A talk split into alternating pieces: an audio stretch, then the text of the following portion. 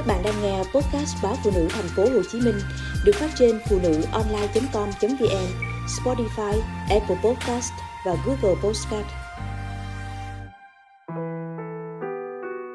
Bé 3 tuổi phải cắt bỏ một bên nhãn cầu do cha mẹ chủ quan.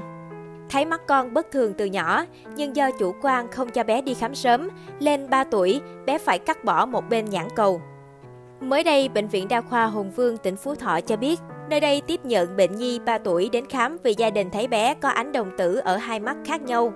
Theo lời kể của bố bệnh nhi, gia đình đã phát hiện cháu có ánh đồng tử bất thường từ nhỏ, nhưng do chủ quan nên chưa cho cháu đi khám sớm. Thời gian gần đây, khi che mắt phải lại, bé có biểu hiện khó chịu và gạt tay bố mẹ ra. Qua thăm khám, phát hiện mắt trái có ánh đồng tử trắng, đồng tử giãn kích thước 5mm. Bệnh nhi được bác sĩ chỉ định siêu âm kết quả cho hình ảnh khối tăng âm mắt trái, theo dõi u nguyên bào võng mạc. Gia đình bệnh nhi đã được tư vấn chuyển tuyến xuống Bệnh viện Mắt Trung ương. Tại đây, bé được chẩn đoán u nguyên bào võng mạc. Các bác sĩ đã phẫu thuật cắt bỏ nhãn cầu trái để giữ tính mạng cho trẻ và hiện tại sức khỏe của bé đã ổn định.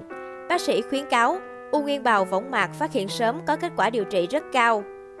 Với những khối u nhỏ có thể điều trị bảo tồn, giữ lại nhãn cầu và thị lực cho trẻ.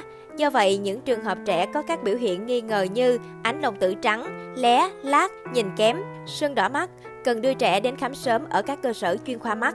Những gia đình có tiền sử bị u nguyên bào võng mạc cần được làm xét nghiệm di truyền, tư vấn trước sinh.